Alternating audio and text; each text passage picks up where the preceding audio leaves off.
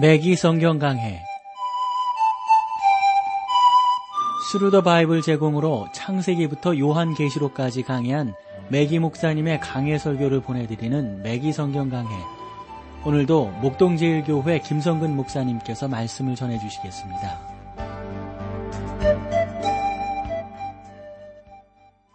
애청자 여러분 안녕하셨습니까? 맥기 성경 강해 자, 오늘도 여러분들을 요한 일서로 모시겠습니다. 오늘은 2장 23절 말씀부터 보겠습니다.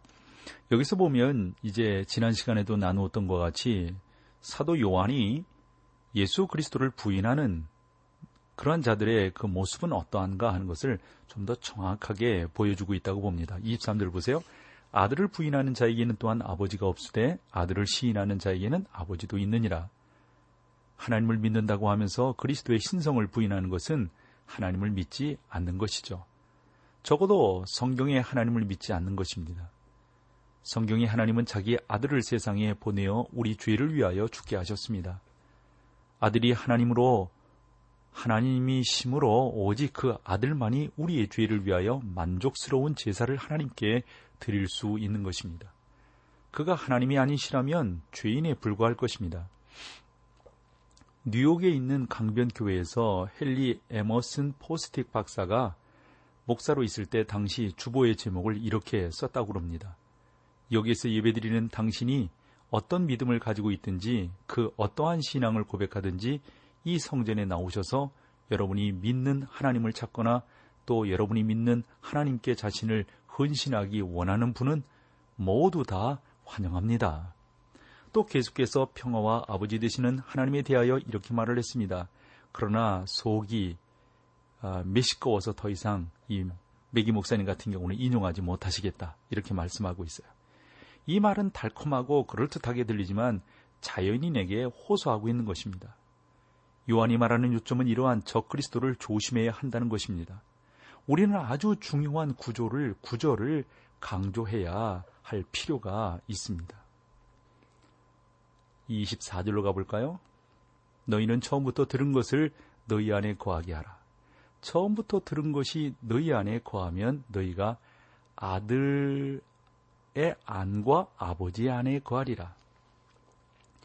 그 24절을 보시면 너희는 처음부터 들은 것을 너희 안에 거하게 하라. 이것은 요한 1세에 나오는 처음은 그리스도의 성육신으로 거슬러 올라가는 것인데 처음부터 들은 것, 그러니까 예수 그리스도의 성육신에 대하여 들은 것, 또 그의 삶과 죽음과 부활에 대해서 들은 것, 곧 사도들이 복음을 전파하기 시작할 때부터 들은 이 모든 것들을 말씀하고 있는 겁니다. 처음부터 들은 것이 너희 안에 거하면 너희가 아들의 안과 아버지 안에 거하리라. 아, 메기 목사님은 아주 오래전에 샌디아고에서 그 라디오 성경 공부를 이렇게 아, 들은 사람을 알고 있다고 그러셨어요. 그러면서 이전의 생활에 관해서는 말하지 않겠지만 그가 방송을 들은 즉시 그리스도를 구주로 영접했다고 하는 것이죠. 하나님은 샌디아고에 있는 기독교 봉사회의 책임자로 그들을 임명하셨습니다. 그 기관은 세계에서 가장 훌륭하게 활동하는 단체 가운데 하나가 되는 것입니다. 그는 수년 동안 선원과 군인들을 주님께 인도하는 책임을 맡았던 사람인데 이 메기 목사는 이 사람의 생애를 간증하게 된 것을 하나님께 감사하게 되는 것이죠. 왜냐하면 그리스도 안에 거하면 그것이 하나님의 자녀인 증거라고 요한이 말하고 있기 때문입니다. 그러므로 사랑하는 여러분, 2000년 전에 이 땅에 오신 분을 믿는 그 살아있는 믿음이 꼭 우리에게 필요합니다. 요한은 요한복음 1장 14절에서 이렇게 말씀하고 있어요. 말씀이 육신이 되어 우리 가운데 거하시면 여러분 이 얼마나 놀라운 말씀입니까? 본래 하나님을 본 사람이 없을 때 아버지 품에 있는 독생하신 하나님이 나타나셨느니라고 요한복음 1장 18절에서 말씀하고 있습니다. 그 아들은 우리가 하나님에 대하여 알 수 있도록 나타내 주셨습니다. 왜냐하면 하나님께서 인간이 되셨기 때문입니다. 그것이 여러분과 내가 하나님에 관하여 알 수 있는 유일한 방법이 되는 것이죠. 우리는 이제 하나님께 대하여 알 수 있습니다. 성경의 이 부분에 대해서 가장 중요한 사실은 아버지와 아들과 나누는 우리의 교제입니다.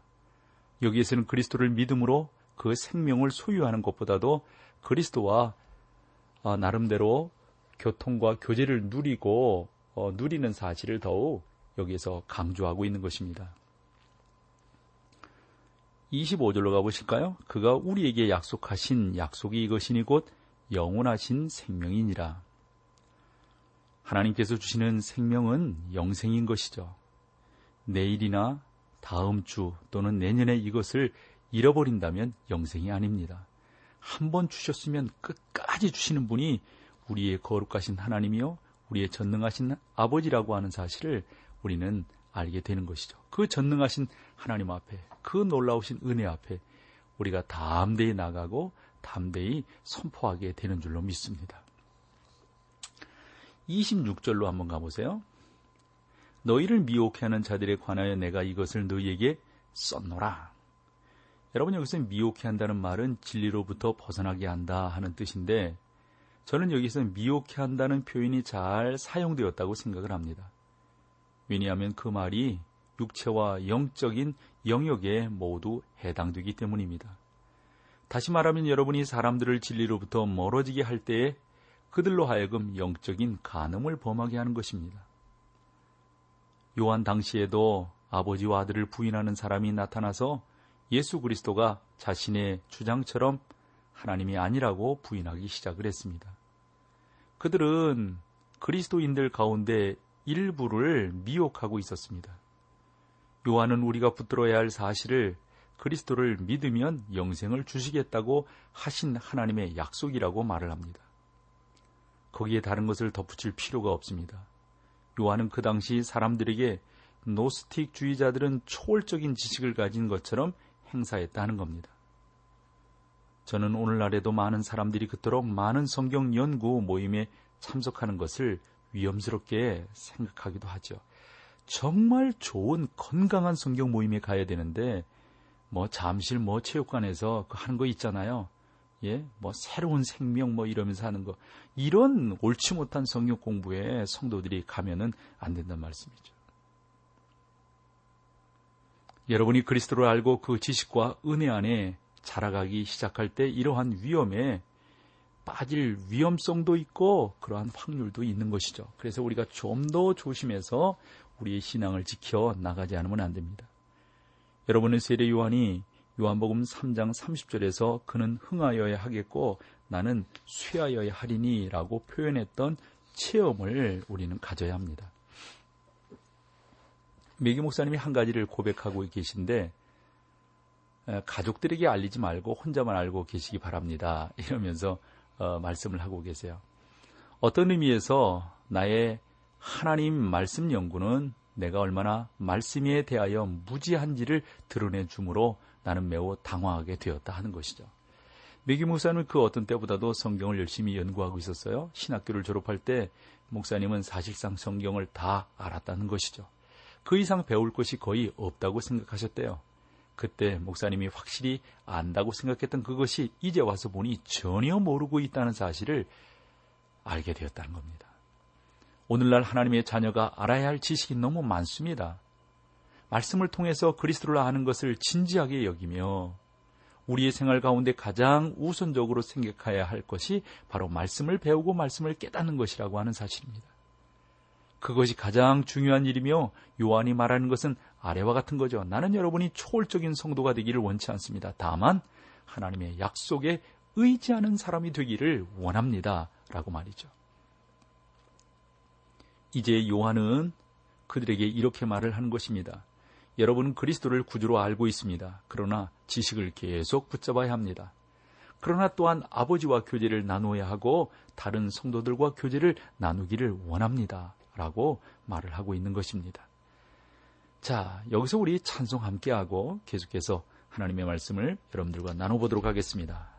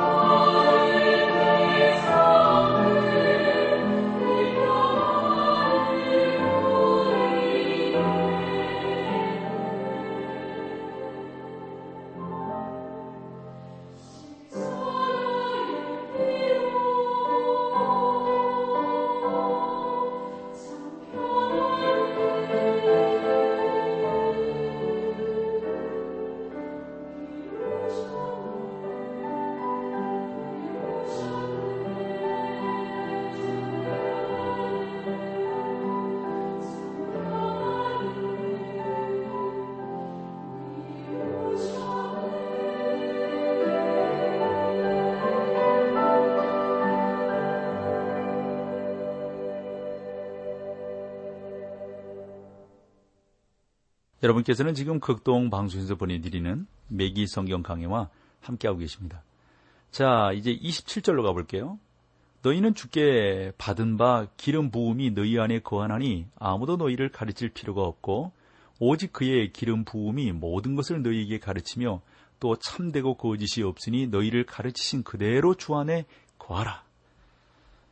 여러분들이 보시면 여기서 기름 부음이란 헬라어로 카리스마로 우리는 어떤 설교자가 카리스마를 가졌다고 말을 하는 것과 같습니다. 카리스마가 없다면 오래가지 못할 것입니다. 여러분이 사전을 찾아보고 어, 사전을 찾아보고 또 어, 이런 매우 시, 뭐 실망하고 놀라지 않을지 모르겠어요. 왜냐하면 그 말의 의미가 기름을 바르다라는 의미이기 때문에 그렇습니다. 말하자면 가슴에 약을 바르고 자면 기름 부음을 받는 것이다 하는 거죠. 이것이 카리스마라는 문자적 표현의 의미입니다. 아주 유명한 헬라어 학자인 트렌치 박사와 마빈 빈센트 박사의 사전을 보면은 거기에도 역시 동일한 설명이 나오고 있는 것을 보게 됩니다. 이것은 오늘날 신자들에게 무엇을 의미합니까? 구약에서는 하나님의 명령을 따라 이스라엘 제사장들이 기름을 부었어요. 그래서 기름 부음을 받았다고요. 이러한 기름 부음은 그들이 성령의 특별한 능력을 받아서 어떤 직분을 수행해야 한다는 의미가 되었습니다. 그러나 이것이 오늘날에서는 의미하는 바가 또 좀 달라요. 너희는 주께 받은 바 기름 부음이 너희 안에 거하나니 즉 여러분과 내가 하나님으로부터 기름 부음을 받았다 하는 것입니다. 제사장이 나에게 기름 부어 준 것이 아니라 여러분이 구원 받았을 때 성령께서 하시는 일 가운데 하나는 여러분에게 기름 붓는 것이다 하는 겁니다. 성령님께서는 여러분이 전에 이해할 수 없었던 하나님의 진리를 이해할 수 있도록 기름을 우리 가운데 부어 주십니다. 너희는 죽게 받은 바 기름 부음이 너희 안에 거하나니 아무도 너희를 가르칠 필요가 없고라고 말하고 있는 27절을 좀 더 아주 의미 있게 보아야 하는데 중요한 사실은 요한이 우리에게 선생이 필요 없다라고 말하고 있는 것은 아니다 하는 겁니다. 우리에게는 선생이 필요 없다 고 말하지 않는다는 것을 다시 한번 여러분들이 기억해야 합니다. 우리에겐 선생이 필요합니다. 그렇지 않으면 않다면 하나님께서 교회 안에 아마 교사로 세우고 전도사로 세우고 양을 먹이는 목사로 은사를 주어 세웠다고 말할 수 없을 겁니다. 만약에 바울이 그렇게 말한 것이 정말 그렇다면 그것은 뭐, 뭐 잘못인 것이죠. 그러나 바울의 말이 잘못일 리가 있나요? 성령 하나님께서 하신 말씀을 그대로 우리 가운데 전해준 건데 바울은 하나님께서 이 사람들에게 은사를 주어 믿는 자들의 몸인 교회를 세우도록 하셨다라고 교훈하고 있습니다. 저는 우리 모두가 훌륭한 선생 밑에서 배우는 것이 중요하다고 생각합니다. 저희 인생을 돌아보아도 하나님께서 저에게 보내주셨던 경건한 사람들, 이제까지 만나게 하셨던 목사님들, 선생님들, 이런 분들이 저에게는 얼마나 귀한지 모릅니다. 그런 분들의 가르치심이 지금의 저의 목회 사역에 큰 영향력을 미치게 되었습니다. 저는 저의 라디오 선교 어, 사역이라든가 또 텔레비전 사역이라든가 아니면 교회 사역이라든가 이 모든 사역에 있어서 저를 돕는 그런 사람들이 있다고요. 우리 교인들이 특별히 기도하잖아요. 우리 부모님이 기도해 주시고요. 메기 목사님도 마찬가지예요. 이 메기 목사님도 당신의 사역을 하는 데서 돕는 사람들이 얼마나 많은지요. 이분들이 이 메기 목사님 인생에 영향을 미쳤고 그들의 이름을 이 메기 목사님 좀 더 소개하고 싶다는 거예요. 그래서 쭉 그런 분들을 소개하고 있는데 우리가 뭐 여기서 그런 이름들을 들을 필요는 없다고 봐서 좀 뺄게요. 그래서 여러분, 여러분들도 여러분들이 여러분답게 성장하고 성숙하는 데 있어서는 훌륭한 교사들이 계셨을 거라고요. 선생님들이 또 목사님들이 계셨어요. 이런 분들에 대해서 여러분들이 기억하고 감사하고 존경하는 것 필요하죠. 그러므로 요한은 선생이 불필요하다고 말하지 않지만 오늘날 하나님의 자녀들에게 더 중요한 것이 있다고 말합니다. 뭐죠?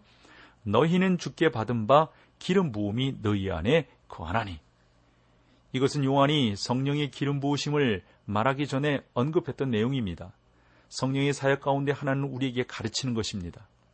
그분은 우리를 모든 진리 가운데로 인도하신다라고 말씀하셨어요. 그래서 위대한 선생이신 예수님께서는 요한복음 14장 26절에서 보혜사 곧 아버지께서 내 이름으로 보내실 성령 그가 너희에게 모든 것을 가르치시고 내가 너희에게 말한 모든 것을 생각나게 하시리라.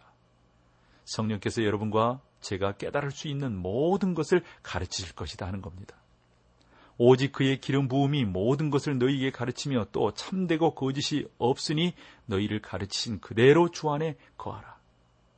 모든 진리를 이해할 수 있도록 여러분은 기름 부음을 받았습니다. 왜냐하면 육에 속한 사람은 하나님의 성령의 일을 받지 아니하나니 저에게는 미련하게 보이며 또 깨닫지 못하나니 이런 일은 영적으로라야 분변함이니라. 이기 때문입니다. 바울은 일찍이 이렇게 말을 했습니다. 하나님이 자기를 사랑하는 자들을 위하여 예비하신 모든 것을 눈으로 보지 못하고 귀로도 듣지 못하고 사람의 마음으로도 생각지 못하였다 함과 같으니라. 오직 하나님이 성령으로 이것을 우리에게 보이셨으니라고 고린도전서 2장 9절로 10절에서는 이것은 믿는 자들에게 주시는 성령의 기름 부음이다라고 말씀하고 있습니다. 이것은 우리가 사람들에게 하나님의 말씀을 가지고 연구하라고 권면하는 이유 가운데 하나입니다. 사랑하는 여러분, 여러분 가운데 이와 같은 은혜가 더더욱 귀하게 나타나고 있기를 간절히 소망합니다. 그러면서 우리가 한 번 더 기억해야 될 것은 어, 하나님께서 우리로 하여금 말씀을 깨닫게 하시도록 성령을 부어주셔서 예수님을 사랑하고 예수님이 하신 그 말씀 가운데로 더 담대하게 나아갈 수 있도록 인도해 주신다. 그러니 여러분, 얼마나 감사한 일입니까? 이것은 얼마나 열심을 내느냐의 문제가 아니라 온갖 감정을 다 동원할 수 있지만 그것은 무가치예요. 그러니까 하나님께서 우리를 사랑하셔서 그와 같은 은혜, 그와 같은 그 아들의 역사, 성령 하나님의 인도하심 우리 가운데 허락하셨다고 하는 것이 너무도 놀랍고 너무도 귀한 것이다 하는 것이죠. 여러분과 제가 하나님의 말씀에 대하여 두 발로 설 수 있는 날이 분명히 올 것입니다. 베드로전서 3장 15절에 베드로가 이렇게 말을 했거든요. 너희 속에 있는 소망에 관한 이유를 묻는 자에게 대답할 것을 항상 예비하되 오니와 두려움으로 하고 이랬어요. 우리는 그렇게 할 수 있어야 합니다. 그러나 여기에 제가 매우 조심스럽게 지적하고 싶은 커다란 위험성이 있어요. 그것은 성경 공부원에 수년 동안 다니는 사람들을 알고 있는데 그들은 아무것도 얻지 못하고 있다는 것입니다. 그들은 성경의 교훈을 논쟁으로 삼는 자들입니다. 저는 여름 성리학교 사경에 참석한 사람들을 30여 년 동안 이렇게 보아왔는데 그 사람들은 30년 전에 있었던 자리에 오늘도 그대로 남아 있어요. 그것은 마치 디모데후서 3장 6절로 7절에 말씀한 것과 같이 그 여자는 죄를 중히 지고 여러 가지 욕심에 끌림 받으여 항상 배우나 마침내 진리의 지식에 이를 수 없느니라 하는 말씀과 같아요. 계속 배워요. 그러나 변함이 없어요. 성령의 인도함을 그 잘 받지 못한다는 말씀이죠. 하나님의 복되게 하심을 잘 깨닫지 못합니다. 하나님의 인도하심을 잘 깨닫지 못합니다. 이것은 참으로 안타까운 일이 아닐 수 없는 거죠. 항상 배우나 마침내 진리의 지식에 이를 수 없느니라. 노트는 굵어지고 있으나 은혜를 받지 못하는 것. 이건 참으로 힘들고 어려운 것이란 말이죠. 다시 말하면 우리가 하나님의 성령을 교사로 삼는 위치에 이르러야 한다는 것입니다. 하나님의 말씀을 연구하면 성령께서 가르쳐 주시기를 간구하고 있습니다. 어떤 것을 처음에 이해하지 못하면 여러분 무릎을 꿇고 이렇게 말씀하시면 돼요. 주여 내가 요점을 놓쳤습니다. 이것을 이해하지 못했습니다. 제가 깨닫기를 원합니다. 하나님 지혜를 주십시오. 이것은 중요한 사실이에요. 그렇게 하시는 것이 너무도 좋아요. 요한이 여기에서 말하고 있는 바가 그것이거든요. 너희는 죽게 받은 바 기름 부음이 너희 안에 거하나니 아무도 너희를 가르칠 필요가 없고 성령께서 여러분에게 깨닫게 해주신다는 사실입니다. 그 놀라운 진리를 우리가 알고 그대로 나아가면 하나님의 은혜 가운데로 우리가 나아가고 큰 역사를 경험하게 되는 것이죠. 오직 그의 기름 부음이 모든 것을 너희에게 가르치며 또 참되고 거짓이 없으니 그렇죠? 예수님께서는 마태복음 24장 24절에서 이렇게 말씀하고 있습니다. 거짓 그리스도와 거짓 선지자들이 일어나 큰 표적과 기사를 보여 할 수만 있으면 택하신 자들로 미혹해 하리라. 그러나 택한 자를 속일 수는 없는 것입니다. 저 그리스도가 이 땅 위에 남아있는 택한 자들을 속이지는 못할 것입니다. 오늘날 어떤 저 그리스도도 그들을 속이지 못합니다. 저는 최근에 구원받은 한 부분을 알고 있는데 그들은 약간 좀 리버란 교회에 나갔어요. 그래서 그분들과 이런저런 어, 대화를 하는데 우리는 당신의 교회를 찾기까지 아, 저 아래까지 내려갔다 왔습니다. 우리는 방, 방문했던 교회들에서 하나님의 진리를 들을 수 없다는 사실을 알았지만 그것을 지적할 수 지적할 수는 없었습니다. 잘못된 교우님을 알았지만 어떻게 잘못 되었는지 몰랐습니다. 그들은 이제 막 회심한 새신자들이었습니다. 하나님의 자녀들은 내 양은 내 음성을 들으며 라고 요한복음 10장 27절에서 말씀하시는데 주 예수님의 방법을 따르는 것입니다. 하나님의 자녀들은 거짓 목자를 따르지 않을 것입니다. 그들은 목자의 음성을 듣고 성령으로 교사를 삼을 것입니다. 이것은 우리에게 커다란 위로가 됩니다. 우리는 각 선생들을 시험해 보아야 합니다. 여러분이 나를 시험해 보는 것도 좋을 것입니다. 성령께서 어떻게 여쭤보아야 아, 할지 여러분들이 한번 말씀해 보십시오. 그래서 이 매기 성경 강해를 김성근 목사가 진행하고 있는데 하나님 참된 하나님의 진리입니까? 내 마음에도 깨닫게 하여 주옵소서. 그것이 진리인지 아닌지 스스로 알 수 있도록 인도하여 주옵소서. 이렇게 여러분들이 하나님 앞에 나아갈 수 있단 말이죠. 자, 오늘 여기까지 할게요. 함께 해주셔서 고맙습니다.